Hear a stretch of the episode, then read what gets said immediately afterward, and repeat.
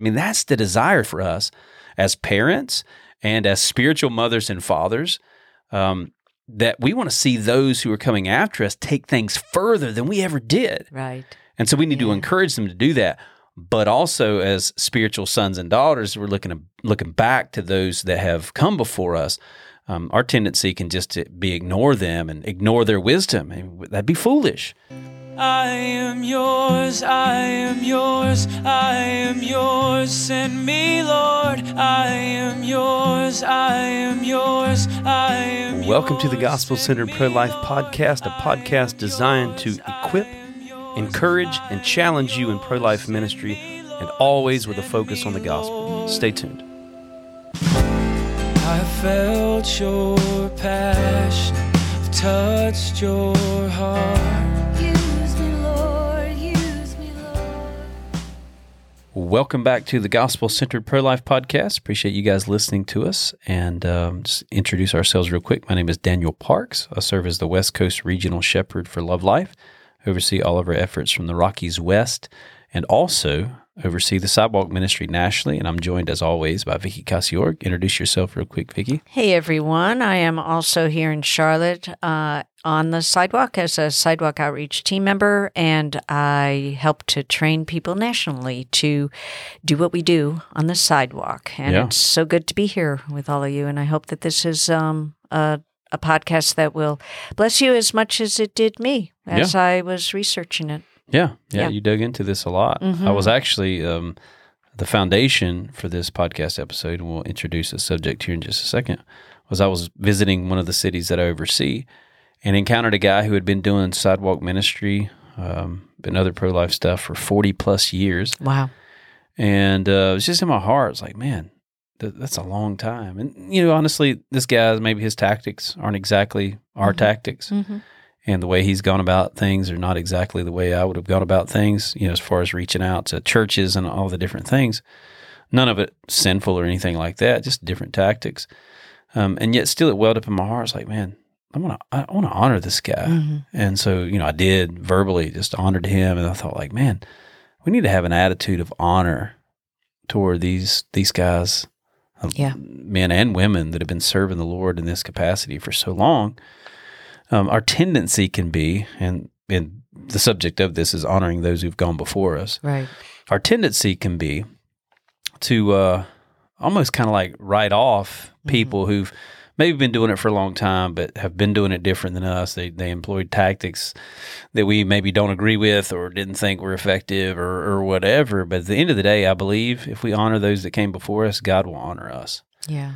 And that's one of the things that I saw right away. When I first, um, when Love Life first started. I was not a part of Love Life, but one of the things that I saw is that they honored Justin, who founded Love Life, honored um, people like myself who had been in Charlotte doing this ministry for longer than Love Life had, and uh, people like Flip, um, the pregnancy centers that have been doing ministry, uh, pro life ministry here in Charlotte for a long time, and then nationally, they just honored people. Yeah. Uh, that have been doing the ministry, been in the battle for a while. Yeah. And so I know we we need to be intentional about it because Yeah, again, our we do. tendency could be just to kind of like, well, they're not doing what we're doing, so therefore we don't need to honor them.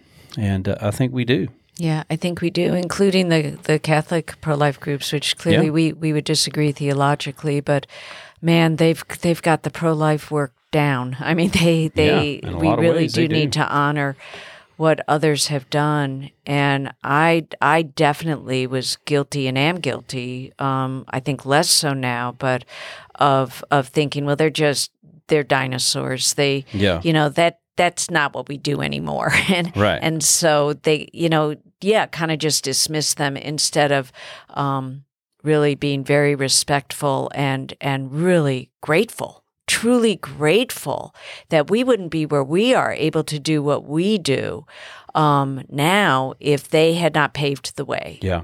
and i And think that we is the reality. it is. It is. And I I discovered I guess I didn't know a whole lot. Maybe you other people do know more about um the the pro life movement early on when Yeah. Roe v. Wade was first handed down.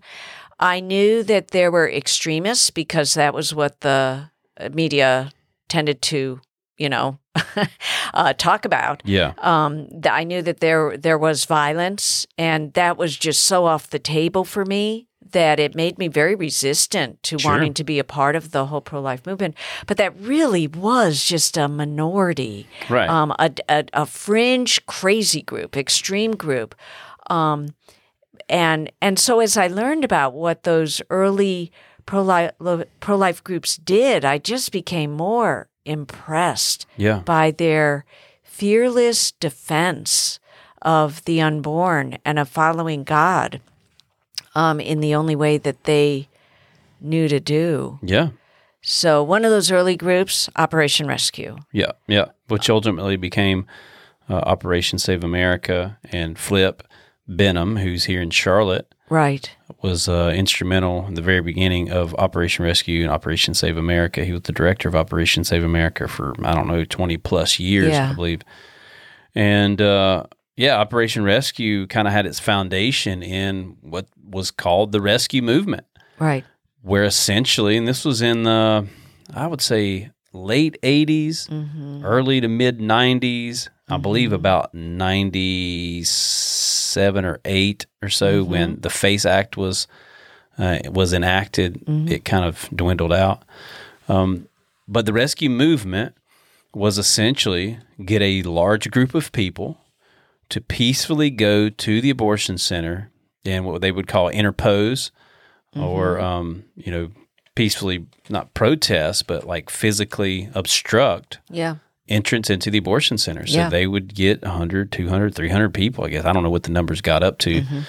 to um, sit in front of the abortion center door and Yeah. refuse to move and the police Right. would have to drag them off now So women could, women couldn't get in. They, Right. they it literally did stop abortions because women just couldn't get past all these bodies lying Yeah. in front of the abortion center. Yeah, and you know, like certainly there were babies that were saved, Mm-hmm. no doubt about it. But I think more than anything, it brought awareness Yes. to the issue of abortion. Yeah. and it brought like uh, one of the leaders, Randall Terry, said, "If abortion is murder, we need to act like it." Yeah. And what he meant by that was we need to be willing to physically lay our lives down Yeah. to help protect these unborn children. Now, again, are there extremists? Were there extremists then? Yes, there's extremists on every side of everything, right? There's always going to be people that take things to the extreme. But they were really not. Like, if you've met some of these people, I've met many of them across the nation that were involved in Operation Rescue, Yeah. they are people that love Jesus and that love people that were doing the best they could with the information that they had. They felt like this was the time for them to do this, for them to interpose uh, physically, and, and they did it. And I believe God used it to raise awareness. I believe Yeah. that really we wouldn't be sitting here, Vicky, right. and we wouldn't be involved in speaking on behalf of these unborn babies. Again, we're not doing this. It's not what God has called us to. I don't believe this is the season for this particular type of intervention. Mm-hmm. But we wouldn't be doing this, I believe, if these guys had not done this. I don't believe that the church at large, the evangelical church, would be awakened in the way that that that she has been if it wasn't for these people doing what they what they did. Yeah, so I it, totally that I I believe that's true, and and as I examined the history, uh, back right before uh, Roe v. Wade was handed down, um, ultrasound technology um, wasn't. It was so basic. And, and it, it, there really wasn't a great awareness of what was happening inside the womb. Yeah. And and so abortion was allowed until quickening when the baby's movements could be felt. Yeah. Because at that point, people could not deny, okay, there's something living in there. But they felt like it was kind of just a blob of, of tissue. They didn't know much about it um, prior to that time. And so that would be like four to five months when when quickening happens, when the baby starts being felt. But as um, as the medical understanding, ultrasound technology improved, medical understanding improved, and um, and that's when states began to outlaw or or regulate abortion. And women rights advocates then cry out against that as a loss of civil rights. Women can never advance if if they are forced to carry um, a baby for nine months. It rose to a national level. and that's when Roe v. Wade Yeah. Roe, Roe v. Wade is is handed down. And so early on, the the pro life groups were all Catholic. The evangelical church was really not in this movement at all, and it was very small. Yeah. It exploded though when the evangelicals joined the fight. Yeah. And the the fight to end and just what you said, it was when these groups did these peaceful resistance of laying down, um, rescuing in the rescue movement. That's when large numbers of people began to understand and really question uh, the moral crisis that Yeah. we were facing with abortion Yeah. and um and that it that is what then raised the the argument to an even greater intensified level Yeah. um so you know it was it was then those those that small group of extremists that kind of gave a bad name to the pro-life movement Sure. That's how it almost always is, right? Uh, exactly but it it was those rescue attempts that brought national attention Yeah. to to the whole abortion question Yeah, yeah, yeah, and it really awakened the church to the Mhm. reality that was happening on our watch. mm-hmm. And you know, I'll say again, just knowing some of these people that were involved in the rescue movement, watching some of the videos, listening to some of the messages, that the the theme of that movement was repentance. It Yeah. wasn't just you need to repent out there, but we are doing what we're doing as an act of repentance to show God that we're sorry for being apathetic Mhm. about the slaughter of the innocent. Mm-hmm. And so we're doing this as an act of repentance Mm-hmm. in hopes in hopes that God will turn his heart back toward our nation and hopes Yeah. that the church at large will turn its heart toward the Lord. And I believe that because of this, there was absolutely a shift. Yeah. As a matter of fact, um, a lot of pregnancy centers have their roots in the rescue movement. Now, many of them have distanced themselves from anything that has to do with reaching out at abortion centers or whatever Right. because they don't want the repercussions that could come from it because of the FACE Act and threats of, you know, being sued and all this stuff. Mhm. But a lot of the pregnancy centers across the nation were established by people who were involved in the rescue movement. They were taking it a step beyond Mm-hmm. because they did learn, you know, a couple years into this thing, that just doing the rescues was not going to save the amount of babies that that needed to be saved. Right? Ultimately, this the Roe v. Wade has to be overturned. And um, God needs to pour His Spirit out on our nation. The church needs to repent, and, and abortion needs to be abolished. That was ultimately the goal. But there are people who realize un- until abortion is completely abolished, we need to do things that will help these moms that are considering abortions and help to turn them away. And so then you have you know pregnancy centers that were established. You have sidewalk ministries that were established. I mean, I've talked to people. There's a lady up in Washington State by the name of Beth Davis mm. who's been out there on the sidewalks. She's 82 or 3 or something right now. Mm. And she's been out on the sidewalks for like 40 years Wow. doing ministry. And I'm telling you, you, you've met people probably that have been in this fight for a long time, and some of them are pretty jaded, and Yeah. you know they're they're battle worn, and they're Yeah. bitter at the church because the church Yeah. isn't doing what she needs to do, and all of this. yeah. This lady is just she loves Jesus and she loves people, and she's she has a glow about her. I've met people like that again across the nation, people that have been involved in this battle that are not jaded, Yeah. um, because they keep they've kept their focus. Yeah, this is I- about God. That's a really important point because I think all of us that can happen to any of us that are that are in this um, this kind of a ministry where we just see so much evil day after day, and it, it can taint um, your heart Yeah. towards um, you know. I mean, all uh, man is fallen, humankind is fallen, and and we need the Lord, but. But I think you're right that the people that are in it for the long haul do it out of the right reasons because they love the Lord Yeah. and and turn to you know they're they're trying to serve him in this one of the things that um that some of those early pro-life people did that maybe we tend to kind of steer away from besides blocking we can't any longer we'll be put in jail and we we you know what i always say is i i don't feel i'm called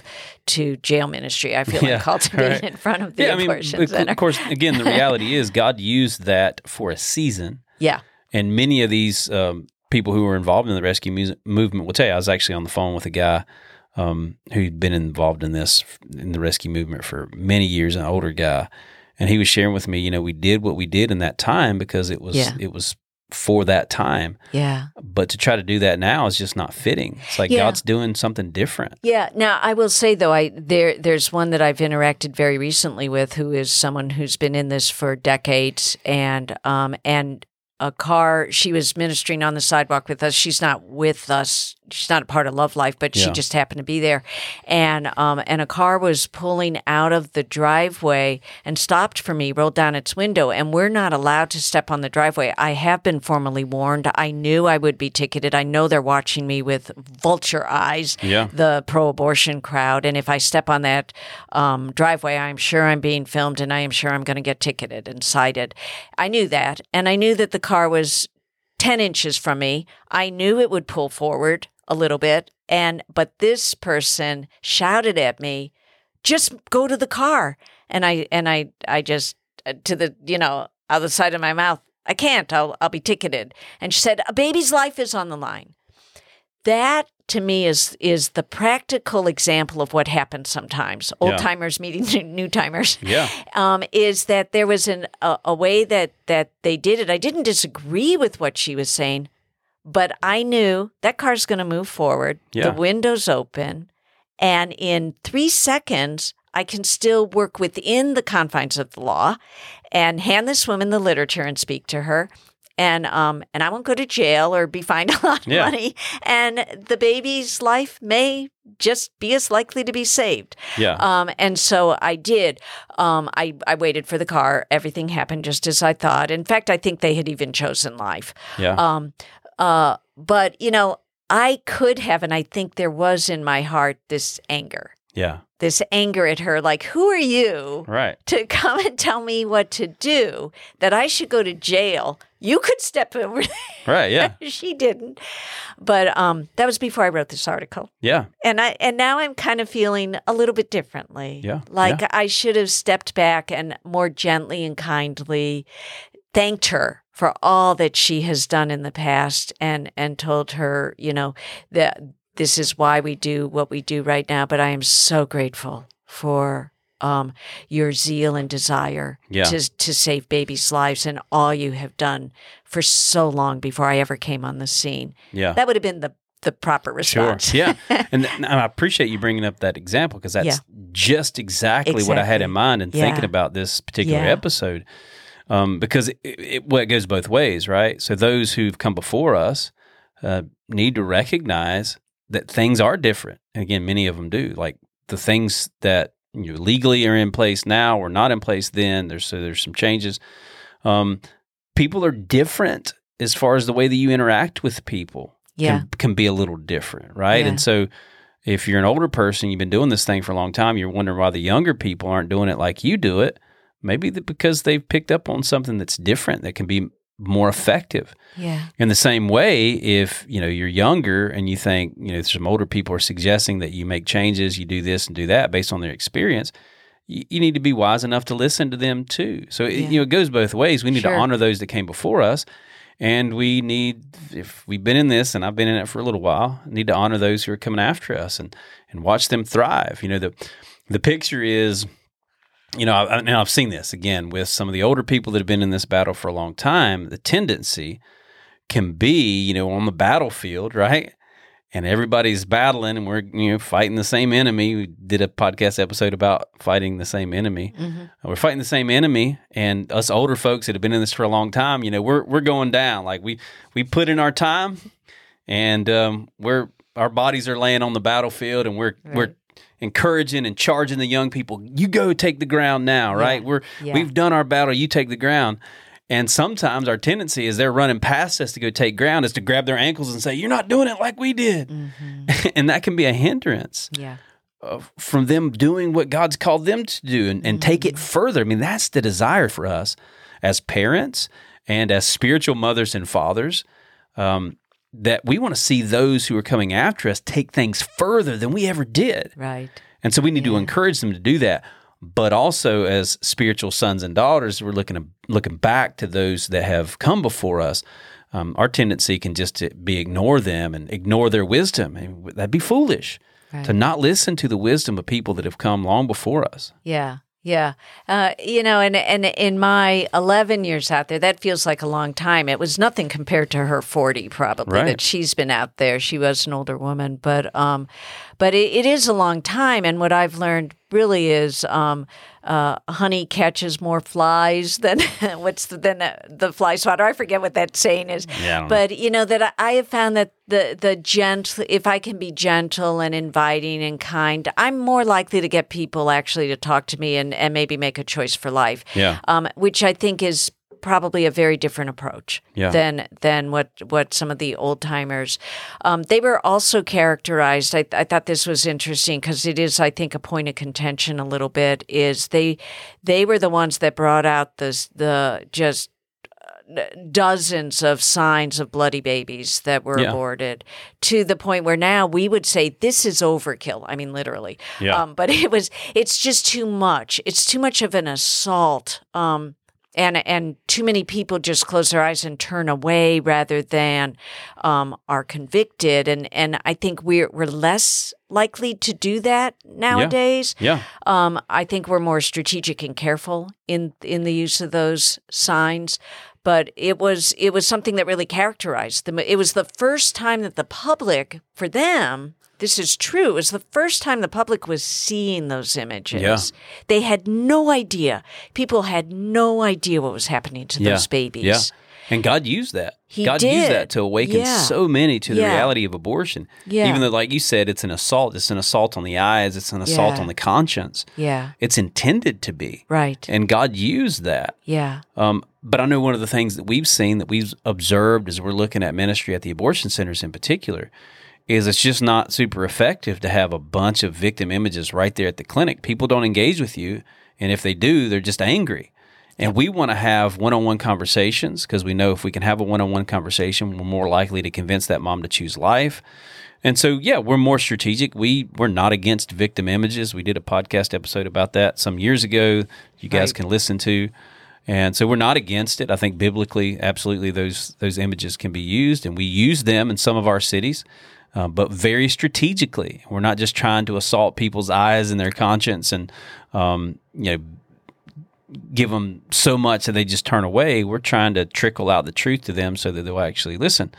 It's a different tactic. Yeah. And I'm not dishonoring the tactic of those that came before us. God definitely used it. And I think now God uses the tactic that we're employing, and we're open uh, to the Lord changing and, and helping us change tactics, as long as it's within a biblical, biblical framework. And so I think, you know, kind of like as we're wrapping up this episode, mm-hmm. one of the things I wanted us to come away with, I wanted you guys that are listening to come away with, is the way that we approach those that have come before us needs to be uh, with honor and humility. Mm-hmm. Even if their tactics are different than ours, even if their suggestions of the way that we do things are, or maybe, I don't know, they rub us the wrong way, we still need to honor them and we still need to be humble enough to listen to them. That doesn't mean we Yeah. do everything that they say we should do. That doesn't mean we have to agree with everything that they do or say that we should do. But it does mean that we're we're approaching it with humility because And respect, Yeah. mutual respect. yeah, Sure. because we we just have this youthful pride that oh we don't need you old people to tell us what to do. Uh, God doesn't honor that. Yeah. You see it biblically. I think of a, a story just comes to mind. I'll probably slaughter the story a little bit. But um, Solomon's son, Rehoboam, I believe was his name. And um, the uh, sons of some guy, I can't remember the story. Um, I do remember, and Yeah. the elders. He he he's he talks about um, wanting to uh, to govern Yeah. properly, and he goes to the young people and to the elders. Right? Yeah, yeah. So, so the, the yeah. people are complaining to Rehoboam, hey, you, you put too much of a heavy burden on us. right? and we want you to relieve us of this burden. We want Yeah. you to give us less hours and more pay. Maybe that's Right, right. Something like modern that, way yeah. to say it. And he says, "Well, let me think about it." Yeah, He goes to the elders, the older folks, and they say, Uh-huh. "You actually you need to listen to these people because they can rise up against you and cause Mm-hmm. you a lot of problems." He goes to his younger comrades, his buddies, and says, "What do you think?" They said, "You should make you should make it even more hard on these people." Increase the burden. Yeah, and so he says something to the effect of, uh, "My little pinky is going to be bigger than my father's right arm," or something. I can't remember. I'm slaughtering the story, but you Yeah. guys can read Yeah. it in First Chronicles. Um, and yeah, he regrets that because ultimately Yeah. a rebellion did rise up. He should have listened to the older folks. Right. And it's kind of a warning that just because you know we're younger and we think we're wiser and smarter, that's not always the case. Matter of fact, oftentimes it's not the case. We need to be listening to those that came before us. Mm-hmm. Yeah. And and, and taking in their wisdom and taking it seriously. Yeah, that's a, a great story to A great to story that I halfway told. Well, uh, it's a good story. Yeah, that, it is. and and I, I enjoyed the fact that I knew what you were talking about right Cool, from the beginning. cool. Yeah. So, um, just to wrap up this episode, um, do want to encourage you guys to approach this this subject with hu- humility, honor, respect. And you've got a scripture here that I'm going to read. It's Ephesians six fourteen. It says, that, uh, "Stand therefore, having fastened on on the belt of truth, having put on the breastplate of righteousness, and as shoes for your feet, having the readiness given by the gospel of peace." Yeah. um, you know, ultimately, what we do, this is how we can stay humble, be in humility for those that have come before us and those and who are coming after us. peace. Promote peace. I loved Yeah. that last word. It's Yeah. given by the gospel of peace. Yeah, Yeah. um, is to remember that this battle is not ours. This ministry is not ours. Right. It's the ministry of Jesus. And we're here not to advance love life or any other agenda. We're here to advance the gospel.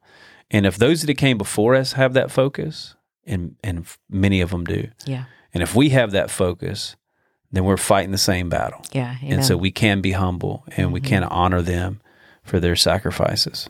yeah. So we want to encourage you guys. You can reach out to me, Daniel at lovelife.org. You reach her, Vicky, with a Y at lovelife.org. I want to encourage you guys to reach out to us and let us know what you think of this episode, maybe some suggestions for future episodes. Also, take advantage of our podcast website, gospelcenteredprolife.com, where all of our episodes live. And also check out our training and equipping website, where all the articles that we use as a framework for our episodes are.